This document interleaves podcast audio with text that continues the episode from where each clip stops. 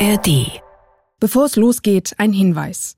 In diesem Podcast geht es um rassistische, islamophobe, teils sexualisierte Anfeindungen. Wir zitieren an einigen Stellen solche Aussagen, weil sie notwendig sind, um das Problem zu verstehen. Die Betroffenen sind damit einverstanden. Wenn ihr euch damit nicht wohlfühlt, hört euch diesen Podcast bitte nicht oder nicht allein an.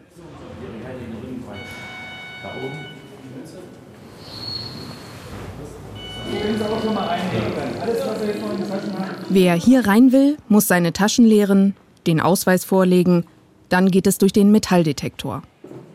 Danach tasten Justizbeamte jeden Besucher noch einmal ab und scannen die Kleidung mit einem Handscanner. Wir sind am Landgericht Halle. Einlasskontrollen gibt es hier oft. Aber heute kontrollieren nicht nur zwei Beamte die Taschen. Heute müssen wir durch eine Sicherheitsschleuse. Die wurde direkt vor dem Gerichtssaal aufgebaut, wie am Flughafen. An der Treppe stehen drei Justizbeamte, in der Schleuse nochmal vier. Das Landgericht in Halle hat die Sicherheitsvorkehrungen erhöht. Denn hier steht heute ein bekannter Rechtsextremist vor Gericht, Sven Liebig.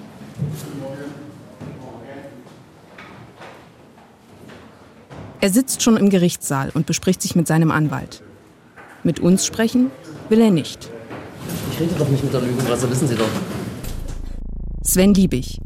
Der Mann, der seit Jahren im Netz und auf der Straße Hetze verbreitet. Und das schier ungehindert. Der Mann, der hunderte Male angezeigt wurde. Für ihn geht es heute womöglich um die erste Freiheitsstrafe seines Lebens.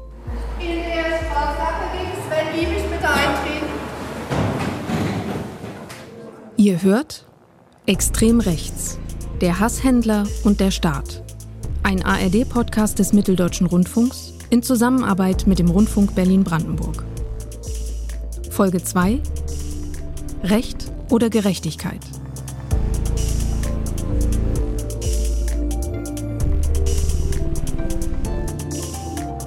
In der ersten Folge haben wir euch Menschen vorgestellt, die das Vertrauen in den Rechtsstaat verloren haben weil die Behörden immer wieder Verfahren gegen den Rechtsextremisten Sven Liebig einstellen, weil er immer weitermachen kann mit seiner Hetze.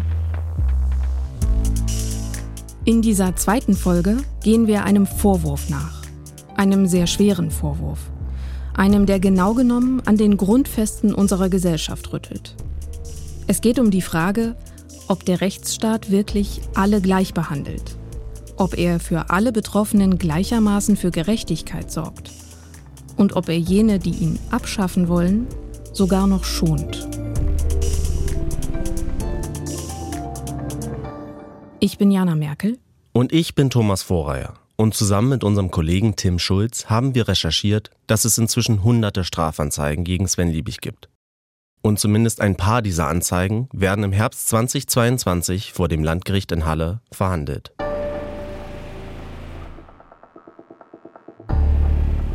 Sven Liebig kommt nicht allein zum Prozess. Er hat Unterstützung dabei. Und zwar nicht nur sein Verteidiger, sondern Leute, die wir zum Teil auch von seinen Demos kennen. Und einige von ihnen bringen Unruhe rein. Sie stören, diskutieren und beschäftigen die Beamten. Das fängt bei der Sicherheitskontrolle an.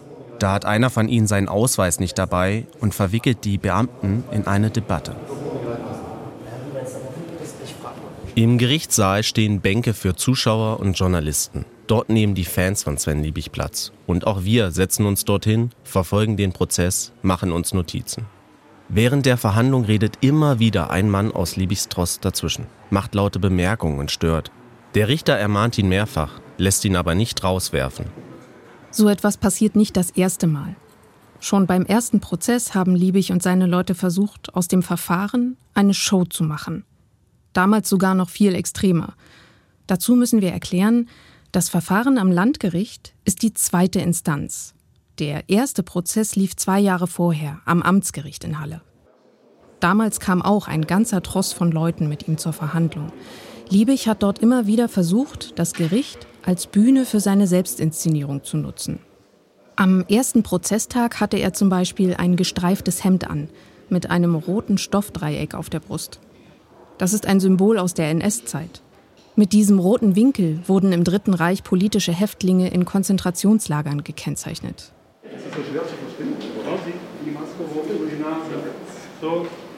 Zur Urteilsverkündung tauchte Liebig im Sommer 2020 komplett in Orange auf und zog sich draußen vor dem Gericht noch eine Art schwarzen Beute über den Kopf und kniete sich an den Straßenrand. Optisch erinnerte das alles an Guantanamo-Häftlinge.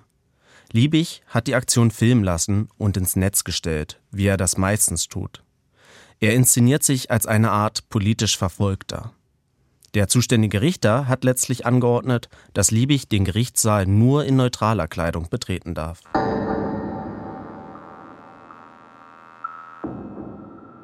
Diese Aktionen beim ersten Prozess bestätigen einen Eindruck, den wir während dieser Recherche immer wieder haben. Offenbar geht es Sven Liebig vor allem um Aufmerksamkeit. Und bevor wir weitermachen, müssen wir an dieser Stelle kurz darüber reden, warum wir das hier eigentlich machen, diesen Podcast. Hier stecken wir als Journalisten in einer Zwickmühle. Denn eigentlich geben wir Sven Liebig mit diesem Podcast genau das, was er will. Wir wissen, dass jede Berichterstattung über ihn dazu führt, dass Liebig bekannter wird. Das ist ein Dilemma, aus dem wir nur schlecht herauskommen. Denn unserer Erfahrung nach nutzt er jede Aufmerksamkeit der Medien im Zweifel für sich. Aber auf der anderen Seite ist es unser Job, Probleme aufzuzeigen, zu analysieren und kritisch zu hinterfragen. Und der Umgang von Staat und Gesellschaft mit Sven Liebig ist ein Problem, so sehen es viele der Menschen, mit denen wir für diese Recherche gesprochen haben. Und wir alle wissen, Sven Liebig ist längst nicht der einzige rechtsextreme Hetzer. Hasskriminalität ist etwas, woran sich unser Rechtsstaat seit Jahren abarbeitet.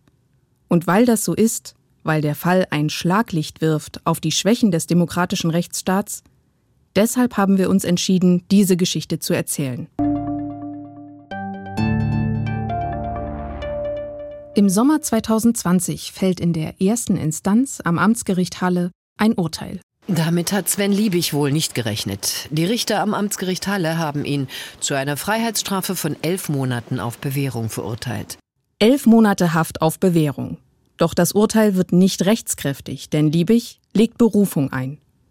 Es dauert zwei Jahre, bis die Berufungsverhandlung am Landgericht beginnt. Und da sind wir nun. Bei den Taten, die Liebig vorgeworfen werden, geht es um sogenannte Äußerungsdelikte.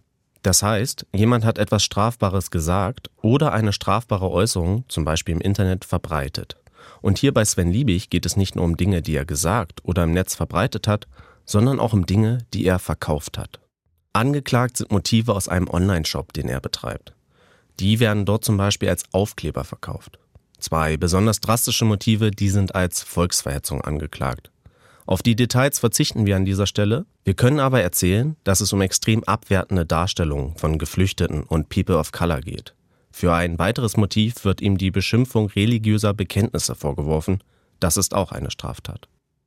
Außerdem werden zwei Beleidigungen verhandelt und ein weiterer Straftatbestand, der einen rechtssperrigen Namen hat, nämlich gegen Personen des politischen Lebens gerichtete Verleumdung. Für die anderen Vorwürfe könnten Geldstrafen verhängt werden, aber für die Verleumdung von politischen Persönlichkeiten sieht das Strafgesetzbuch in jedem Fall eine Haftstrafe vor. Sechs Monate bis zu fünf Jahre können das sein. Bevor wir uns anschauen, wie das Berufungsverfahren gegen Sven Liebig ausgeht, müssen wir aber erstmal nach Berlin.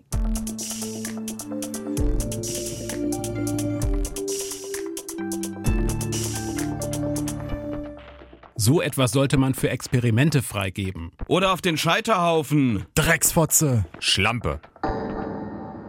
Das sind Hasskommentare aus dem Netz. Sie richten sich gegen Renate Künast.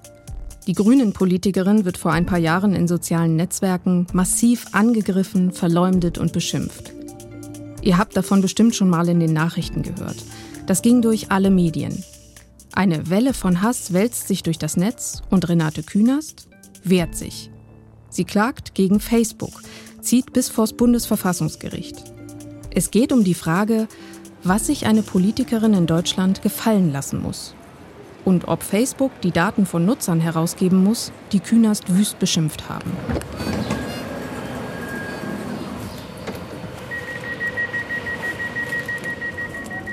Ich bin auf dem Weg nach Berlin in den Bundestag, um Renate Künast zu treffen.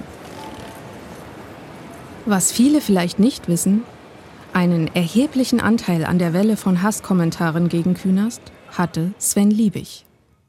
Er hat im Netz ein Foto von Künast veröffentlicht und dazu einen Satz in fettgedruckten Buchstaben. Das wirkt wie ein wörtliches Zitat von Renate Künast. Und es liest sich so, als hätte sie sexuelle Gewalt an Kindern verharmlost. Und genau um dieses Sharepick geht es in dem Berufungsverfahren am Landgericht Halle. Es ist als Verleumdung angeklagt und dafür droht Sven Liebig nun vielleicht eine Freiheitsstrafe. Sind wir hier? Ja, hier sind hallo. wir. Hallo. Hallo, guten Tag. Guten Tag, Frau Künast. Hallo. Jana Merkel ist Liebig hat Renate Künast in seinem Post ein Zitat untergeschoben, das sie nie gesagt hatte. Ja, wissen Sie, es war am Ende gar nicht das Falschzitat selber, sondern etwas, was Ihnen ja mit jedem Falschzitat passieren kann. Dieses Gefühl, dass da jemand etwas Falsches über dich in die Welt setzt, wo du einfach merkst, dass du das irgendwie nicht wieder loswerden kannst. Ja? Diese Gefahr, die da drin ist. Und heute wissen wir noch mehr, gibt es auch viel Forschung dazu, die, die einem ja sehr klar zeigt, wie damit Meinung gemacht wird. Wenn sie was fünf, sechs Mal gehört haben, ist es in ihrem Kopf festgesetzt. Ja? Ich kann irgendeine Unterstellung über sie, eine Behauptung in die Welt setzen und sie werden es nicht los. Du merkst, dass es jetzt so eine Wegscheide ist, die dich nicht nur persönlich betrifft, sondern das ganze Land. Wie verteidigst du Demokratie? Und das musst du sehen. Renate Künast geht es nicht nur um Sven Liebig, sondern um alle, die ähnliche Dinge tun wie er. Und darum, in welchem gesellschaftlichen Klima wir leben. Deshalb hat sie so ziemlich jeden rechtlichen Hebel genutzt, den der Rechtsstaat bietet. Sie hat Sven Liebig wegen Verleumdung angezeigt. Das wäre eine Straftat und für die Verfolgung von Straftaten ist der Staat zuständig, also Staatsanwaltschaft und Strafgerichte. Und Künast ist parallel dazu auch noch vor ein Zivilgericht gezogen. Sie hat Sven Liebig privat verklagt und wollte eine Entschädigung. Das Verfahren dort hat sie gewonnen. Das war eigentlich mein Motiv. Es muss andere Rechtsprechung geben. Sie müssen sich in den Gerichten, beim Bundesgerichtshof, beim Verfassungsgericht, müssen Sie sich mit der Frage auseinandersetzen, dass es jetzt einen organisierten Rechtsextremismus gibt, also auch ein Netzwerk, was deren Ziele sind und mit welchen Werkzeugen die das betreiben und dass die Digitalisierung das zu einer anderen Wirkung bringt als früher, wenn am Stammtisch sechs Leute schlecht geredet haben. Und das, was Leute wie Sven Liebig machen, ist ja sozusagen Menschen zu versuchen, in den Rückzug zu schieben. Das ist ja das, Digitaldruck zu machen, Shitstorms zu machen, richtige, aber auch analog. Das sind ja alles Dinge, die Angst auslösen sollen, sodass am Ende sich viele gar nicht mehr trauen sollen, für Ämter zu kandidieren. Renate Künast hat nicht nur Sven Liebig verklagt, sondern, wie gesagt, auch Facebook. Sie wollte die Daten der Nutzer, die sie nach Liebigs Post massiv beschimpft hatten, um sie anzeigen zu können. Gerichte in Berlin haben ihr das verweigert. Es hieß, sie müsse als Politikerin solche Beleidigungen aushalten. Daraufhin brachte Kühners die Sache bis vor das Bundesverfassungsgericht. Und das gab ihr Recht. Es stellte klar, dass gewählte PolitikerInnen Hass und Beleidigungen im Netz nicht hinnehmen müssen. Dass der Schutz ihrer Persönlichkeitsrechte wichtig ist in einer Demokratie, weil sich nämlich sonst immer weniger Menschen in Ämter wählen lassen. Und genau davon lebt eine Demokratie, von der Mitwirkung und dem Engagement. Das macht die Tragweite klar. Und angesichts dieser Tragweite ärgert sich Renate Künast darüber, dass die Justiz in Halle für das Strafverfahren gegen Sven Liebig so lange braucht. Denn ihre Anzeige stammt aus dem Jahr 2017. Und ich habe auch ehrlich gesagt immer das Gefühl gehabt, dass da bei dem Gericht in Halle auch nicht so ganz äh, wahrgenommen wird, welche Bedeutung das eigentlich hat. Man musste viel Druck machen und immer wieder nachfragen, bis es dann endlich überhaupt zur ersten Runde kam. In erster Instanz wurde 2020 verhandelt, drei Jahre nach ihrer Anzeige. Das ist ein der Teile, wo man sagen kann, in den Staatsanwaltschaften und Gerichten wird oder wurde nicht wirklich wahrgenommen, um was es da geht. Das ist keine banale Kriminalität. Ja. Das hat mich schon sehr geärgert. Und das ist ein Grund mehr, darüber öffentlich zu reden, Öffentlichkeitsarbeit zu machen, weil du musst dazu kommen, dass sich Leute, auch Justizminister oder Generalstaatsanwälte dafür rechtfertigen müssen, dass das so ewig lange dauert. Ja? Hier klingt etwas Wichtiges an.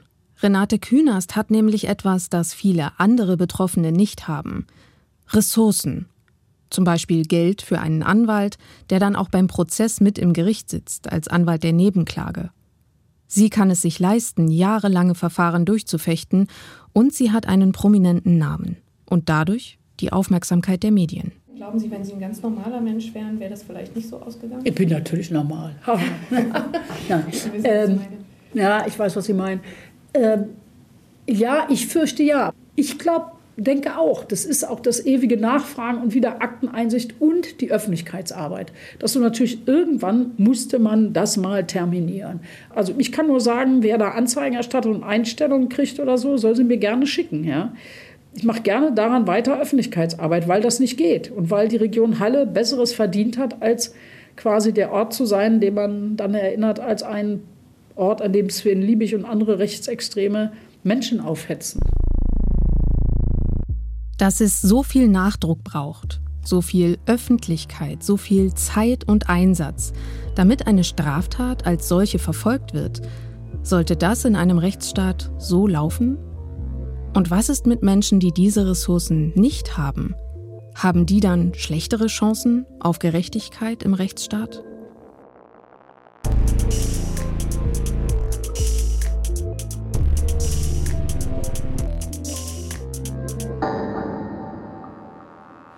Also Linksterroristen. Terroristen, steuerfinanzierte Linksmaden, gewaltbereit vermummt, Linksmaden, steuerfinanzierte Zecken, in Klammern mit Erklärung, dass es Zecken, Schaben, Ungeziefer und Schädlinge sind. Nochmal Linksmaden, Schabendemo, Schaben, linksextreme Terrorschaben, geisteskranke Typen, total geisteskranke. Die Hälfte nimmt harte Drogen, Kriminelle und Asoziale, Terrorschaben aus Dresden und Leipzig, Schwuchteln, bezahlte SPD, Grüne, Linke, Schaben. Und den Strichern ist alles zuzutrauen. Das ist die Stimme von Thorsten Hanel. Thomas und ich sitzen mit ihm in einem Café in Halle. Was Thorsten Hanel da vorliest, das sind nicht seine eigenen Worte, sondern die von Sven Liebig. So hat Sven Liebig vor einigen Jahren Demonstranten beschimpft. Thorsten Hanel war damals auch auf der Demo, es war ein Protest gegen einen rechtsextremen Aufmarsch. Er hat Liebig danach wegen Beleidigung angezeigt. Auch die wird gerade vor dem Landgericht Halle verhandelt, in demselben Berufungsverfahren wie der Künast-Fall. In der ersten Instanz wurde Liebig für die Beleidigungen verurteilt. Und es war wohltuend, als Betroffener damals zu hören, dass sowohl die Staatsanwaltschaft als auch der Richter gesagt haben, das sind Straftaten. Und wenn ihr jetzt denkt, na bitte, Klappt doch mit dem Rechtsstaat und der Gerechtigkeit? Falsch gedacht. Wir treffen Thorsten Hannel nämlich hier, weil das Landgericht heute, am zweiten Prozesstag im Berufungsprozess, etwas verkündet hat. Vier Anklagepunkte sind eingestellt, werden also nicht weiter verfolgt. Drei davon betreffen Thorsten Hanel. Die Beleidigungen, die ihr eben gehört habt, sind auch darunter. Um das nochmal klar zu machen. Für genau diese Taten war Sven Liebig schon verurteilt, in erster Instanz. Und jetzt, in zweiter Instanz, im Berufungsverfahren, fallen sie quasi unter den Tisch. Und das macht ratlos, das macht wütend. Das, man fragt sich, ob äh, die Justiz in der Lage, willens oder bereit ist, das zu tun, was nötig ist, also Straftaten zu verfolgen. Der Schritt heute war dann wieder, nee, es ist doch nicht so. Also er kann das doch tun es ist doch nicht strafbar, mich zu beleidigen. Es ist doch nicht strafbar, irgendwelche Geschichten über mich zu erzählen, die frei erfunden sind. Das ist nicht schön als Betroffener. Erst recht nach so langer Zeit. Thorsten Hanel zeigt uns seine Unterlagen. Er schrieb eine Anzeige, die Staatsanwaltschaft einen Einstellungsbescheid. Er nahm sich einen Anwalt, der schrieb eine Beschwerde, die wurde angenommen, der Fall neu geprüft, letztlich angeklagt und in erster Instanz sogar verurteilt. Von der Tat bis zu unserem Treffen im Café sind fünf Jahre vergangen. Das ganze Prozedere hat Thorsten Hanel Zeit, Nerven und Geld gekostet. Und er hat nicht so viele Ressourcen wie Politikerin Renate Künast. Und am Ende steht unterm Strich für Thorsten Hanel nichts.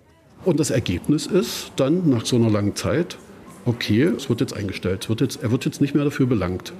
Und das ist, ja, es ist nicht hinnehmbar. Das ist, äh, das ist nicht das, was ich von einem demokratischen Rechtsstaat erwarte und erwarten kann oder sollte. Also es ist wirklich nicht zu verstehen und es macht äh, ratlos. Unter unseren Gesprächspartnern ist Thorsten Hanel wohl derjenige, der Sven Liebig am längsten kennt. Er engagiert sich seit Jahrzehnten gegen Rechtsextremismus, privat und beruflich. Thorsten Hanel arbeitet nämlich für den Miteinander e.V. Der Verein klärt über Rechtsextremismus auf und berät alle, die Hilfe im Umgang mit Akteuren aus der Szene brauchen, zum Beispiel Gemeinden. Thorsten Hanel und sein Team kümmern sich auch um Opfer von extrem rechten Übergriffen.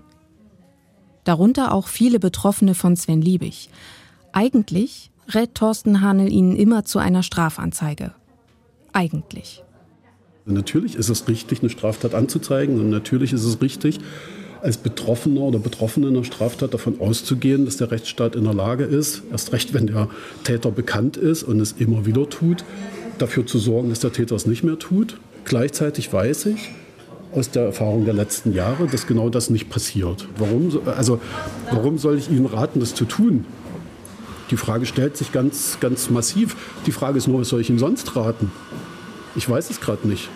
Nochmal, diese Erfahrung als Betroffener im Prinzip nach so langer Zeit gesagt zu bekommen, nee, das interessiert uns nicht als Staat. Das heißt es im Endeffekt, du wirst kein Recht bekommen und der Täter kann weitermachen. Das ist das Resultat.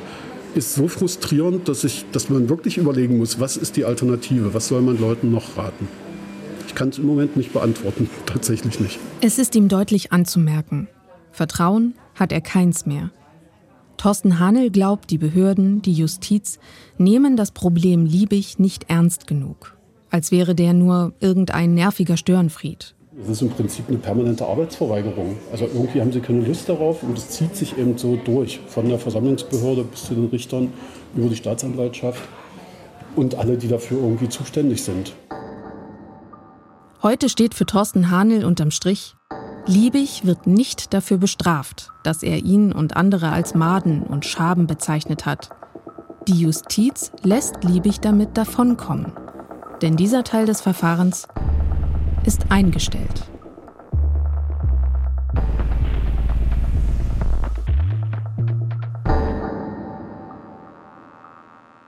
Die juristische Begründung dafür ist der Paragraph 154 in der Strafprozessordnung, Klingt sperrig, ist es auch. Das müssen wir mal kurz erklären.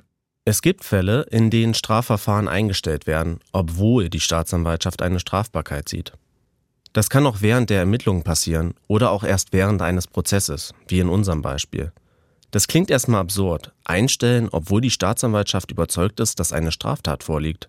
Aber dafür gibt es eine Rechtsvorschrift, den Paragraphen 154 in der Strafprozessordnung. Im Kern steht da Folgendes drin. Wenn die Strafe, die im Fall einer Verurteilung zu erwarten ist, neben einer anderen Strafe nicht beträchtlich ins Gewicht fällt, dann kann die weniger schwerwiegende Tat eingestellt werden. Im Fall von Thorsten Hanel ist es so. In diesem Verfahren werden neben der Beleidigung gegen Hanel auch weitere Taten verhandelt, für die am Ende höhere Strafen drohen. Die Strafe für die Beleidigung würde sich am Ende kaum auf die Gesamtstrafe auswirken. Und in so einem Verfahren mit mehreren Tatvorwürfen wird am Ende immer eine Gesamtstrafe gebildet. Und die wird vor allem durch die schwerwiegendste Tat bestimmt. Die kleineren Sachen fallen da weniger ins Gewicht. So hat die Staatsanwaltschaft die Einstellung von Thorsten Hanels Beleidigung begründet. Die Einstellung erfolgt da nicht wegen Unschuld oder weil die Beweise nicht reichen, sondern sozusagen um den Aufwand im Verfahren zu reduzieren. Denn je weniger Tatvorwürfe verhandelt werden müssen, desto weniger Zeugen müssen vernommen werden, desto weniger Schreibarbeit fällt an. Umso schneller läuft der Prozess. Es geht da letztlich um effizientes Arbeiten der Justiz. Das ist durchaus üblich. Betroffene wie Thorsten Hanel haben dagegen auch keine Rechtsmittel. Sie müssen das hinnehmen.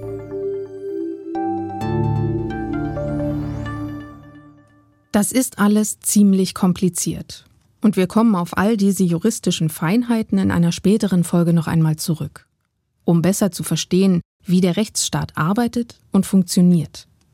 Aber jetzt ist erstmal wichtig, wie der Prozess gegen Sven Liebig weitergeht. Denn da sind ja noch die anderen Anklagepunkte. An einem Montag Ende Oktober 2022 soll das Urteil im Berufungsprozess fallen. Thomas und ich sind im Landgericht dabei wieder Metalldetektor, wieder erhöhte Sicherheitsvorkehrungen, wieder sind Anhänger von Sven Liebig mit im Gerichtssaal.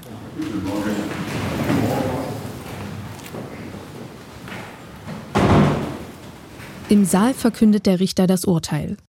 In allen verbliebenen Anklagepunkten wird Liebig schuldig gesprochen.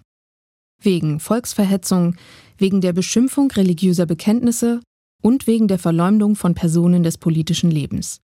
Das betrifft Renate Künast und übrigens auch Martin Schulz, den ehemaligen SPD-Kanzlerkandidaten.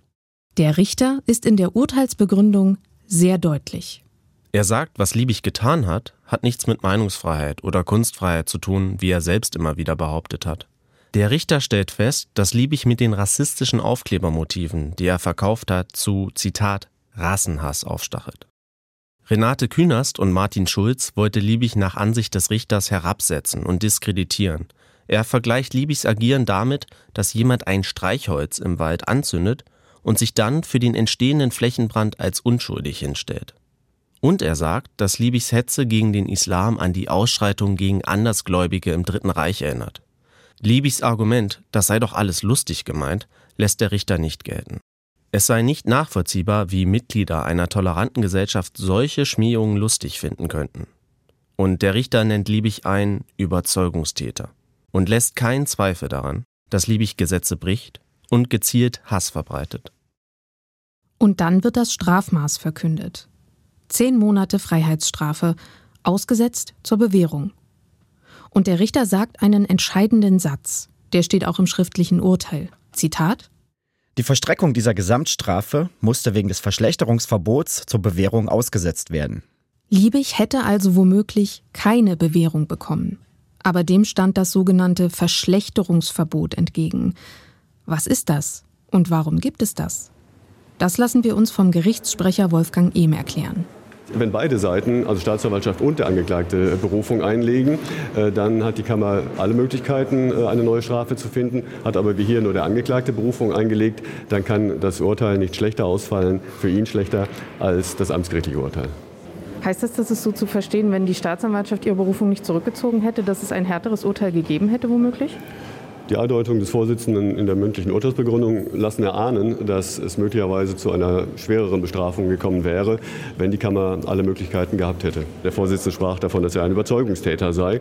Ähm, und deswegen, so mochte man seine Worte verstehen, hatte die Kammer durchaus auch äh, Bedenken, äh, die Freiheitsstrafe zur Bewährung auszusetzen. Das müssen wir, glaube ich, noch mal erklären. Wir reden hier ja von einem Berufungsprozess. Ihr erinnert euch, es gab einen ersten Prozess und ein Urteil am Amtsgericht. Dagegen hat Liebig Berufung eingelegt und die Staatsanwaltschaft zunächst auch. Aber dann hat sie ihre Berufung wieder zurückgezogen. Wir haben euch in Folge 1 schon erzählt, dass uns die Staatsanwaltschaft kein Interview gibt, um über die Kritik an ihrem Vorgehen zu sprechen. Aber am Rande des Prozesses im Herbst 2022 hat der zuständige Staatsanwalt zumindest die Frage beantwortet, warum die Staatsanwaltschaft ihre Berufung zurückgezogen hat. Staatsanwalt Ulf Lenzner begründet das so. Die Staatsanwaltschaft Halle hat äh, ihre ursprünglich eingelegte Berufung dann zurückgenommen, nachdem die schriftlichen Urteilsgründe vorlagen des Amtsgerichts Halle. Diese schriftlichen Urteilsgründe waren für uns gut nachvollziehbar. Im Übrigen gab es eine fast vollständige Übereinstimmung zwischen dem Strafantrag der Staatsanwaltschaft und der Entscheidung des Amtsgerichts. In solchen Fällen ist es üblich, nach einer Prüfung der schriftlichen Urteilsgründe die Berufung dann nicht weiter fortzusetzen. Staatsanwalt Lenzner hatte damals vor dem Amtsgericht zwölf Monate auf Bewährung gefordert, verhängt wurden elf Monate. Das war aus Sicht der Staatsanwaltschaft kein so großer Unterschied, deshalb hat sie ihre Berufung zurückgezogen. Und wenn nur der Angeklagte ein Urteil anfechtet, dann darf ihm daraus kein Nachteil entstehen. Für Liebig hat es sogar einen Vorteil. Im ersten Urteil waren es nämlich elf Monate.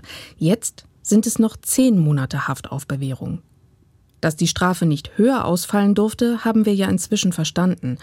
Aber warum ist sie denn nun auch noch geringer? Das haben wir den Gerichtssprecher Wolfgang Ehm gefragt. Die Freiheitsstrafe ist letztlich äh, um einen Monat äh, verringert worden. Das äh, liegt schlicht daran, dass vier Taten nicht mehr Gegenstand der Verurteilung waren. Das Verfahren war insoweit eingestellt worden und das wirkt sich dann letztlich auch bei der Gesamtfreiheitsstrafe aus. Also es ist nicht so, dass die Kammer die Taten als weniger schwerwiegend angesehen hätte oder so, sondern die Verringerung der Gesamtfreiheitsstrafe hat ihren Grund einfach daran, dass weniger Einzelstrafen eingeflossen sind in die Gesamtfreiheitsstrafe. Der Grund für die geringere Strafe ist also, dass unter anderem die Beleidigungen gegen Thorsten Hanel im Prozess eingestellt wurden. Dabei wurden die Beleidigungen doch eingestellt, weil man davon ausging, dass sie sich am Ende nicht auf das Strafmaß auswirken würden. Dass sie sich nicht beträchtlich auswirken würden.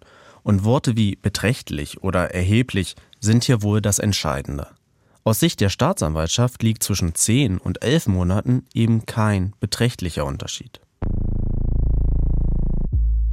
Für Betroffene macht das aber durchaus einen Unterschied. Auf der einen Seite juristische Feinheiten, auf der anderen Seite das Gerechtigkeitsempfinden der Menschen. Das will hier nicht so richtig zusammenpassen. Thorsten Hanel schüttelt den Kopf. Der Effekt ist natürlich der, dass er sich immer wieder ermutigt fühlt und noch einen Schritt weiter geht und noch verrückter wird, noch durchgedrehter und die Öffentlichkeit noch mehr vorführt. Das ist das, was dabei rauskommt. Also ich finde es ganz wichtig, auch zu sagen, ich, ich habe vor diesen Menschen keine Angst. Das ist aber eine Ausnahme. Thorsten Hanel ist nicht nur selbst betroffen, er berät auch Betroffene. Aber ich weiß, dass es viele Menschen gibt, denen er Angst macht, ganz klar. So, und deshalb äh, gibt es überhaupt keinen Grund, das irgendwie klein zu reden oder zu verharmlosen oder so. Nur weil ich damit umgehen kann, weil es aber auch mein Job ist, weil ich ja, mich im Prinzip mit diesen Abgründen ja fast rund um die Uhr beschäftige, bin ich eher die Ausnahme als die Regel. Er, sein Umfeld, seine Dauerpräsenz im öffentlichen Raum macht Menschen Angst und schränkt die Bewegungsfreiheit vieler Menschen ein. Und ich glaube, dieses Fazit müssten sich die verantwortlichen Stellen bei Justiz, Staatsanwaltschaft, äh, äh, Versammlungsbehörde tatsächlich irgendwann mal klar machen, um zu wissen, dass ihr Handeln oder in dem Falle meistens Nicht-Handeln tatsächlich Folgen hat für viele Menschen. Fassen wir mal zusammen, was wir bis jetzt verstanden haben. An diesem einen Gerichtsverfahren können wir nämlich ganz gut sehen, dass der Rechtsstaat eine ziemlich komplizierte Angelegenheit ist. Und dass es viele juristische Feinheiten gibt, die am Ende dazu führen, dass jemand wie Sven Liebig weniger hart oder gar nicht bestraft wird. Zunächst mal werden viele Anzeigen eingestellt, weil die Staatsanwaltschaft keine Strafbarkeit sieht. Betroffene können dagegen Beschwerde einlegen. Das braucht aber Zeit und Nerven und oft auch einen Anwalt. Und wenn die Fälle dann doch zur Anklage kommen, dann oft mehrere Taten gebündelt. Davon werden vor Gericht dann wieder einige eingestellt, weil sie sich nur geringfügig auf das Strafmaß auswirken. Und die Verfahren dauern oft viele Jahre, ehe es zu einem Urteil kommt. Und das kann dann wiederum angefochten werden durch eine Berufung. Wieder vergehen im Zweifel Jahre bis zur nächsten Instanz. Und dann liegen die Taten vier, fünf, sechs Jahre zurück und genau das wirkt sich mildernd auf das Strafmaß aus. Je länger eine Tat her ist, desto milder wird sie nämlich bestraft. Das habe ich auch mit Renate Künast besprochen. Sie ist selbst Juristin und sieht die Sache mit den strafmildernden Umständen für Täter wie Sven Liebig sehr kritisch dass er nicht abgestritten hat, die Sharepics und Aufklebermotive verbreitet zu haben, auch das wurde strafmildernd berücksichtigt. Das ist ja einfach eine, sag ich mal, anwaltliche Methode. So nach Motto, es ist sowieso bewiesen, es macht gar keinen Sinn, was abzustreiten. Das würde bei der Strafzumessung noch negativ sein. Sagen Sie doch einfach, ja, das habe ich gemacht. Aber das ist doch eigentlich absurd, so jemandem, der das so systematisch betreibt und dem dann noch sozusagen ein Teilgeständnis von Tatsachen, die von der Beweislage her außer Frage stehen, dem das irgendwie zugute zu halten. Ja? Ich muss mal sagen, das, das ist naiv, absolut naiv, was da gemacht wird. Und ich, ich hoffe und erwarte, dass Gerichte an so einer Stelle auch äh, wirklich mal recherchieren und gucken, mit wem sie zu tun haben. Ob das Berufungsurteil überhaupt rechtskräftig wird, das bleibt zunächst offen. Denn Liebig legt Revision ein will das Urteil also in einer höheren Instanz prüfen lassen. Renate Künast hat gerade einen Punkt angesprochen, der für unsere Recherche extrem wichtig ist. Mit wem die Justiz es im Fall Liebig zu tun hat. Dass er heute ein Rechtsextremist ist, dass er vom Verfassungsschutz beobachtet wird, das wissen wir jetzt. Aber wie ist er eigentlich der Hasshändler und Hetzer geworden? Um das zu verstehen, müssen wir zurückgehen. Fast 30 Jahre zurück, bis in die 90er, die viele heute die Baseballschlägerjahre nennen. Dorthin führt uns die nächste Folge. Denn schon in den 90ern fing Sven Liebig an, mit Hass Geld zu verdienen. Er war ein Neonazi und nicht irgendein Mitläufer, Er war Führungskader in einer militanten und international vernetzten Neonazi-Organisation. Blood and Honor.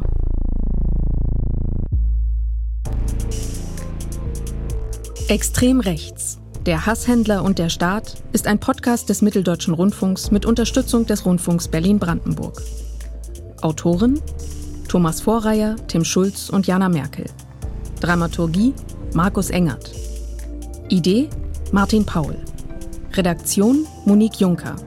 Redaktionsleitung Frank Rogulis. Wir bedanken uns bei allen, die in der Redaktion, im Studio, dem Sounddesign, der Grafik an diesem Podcast mitgearbeitet haben.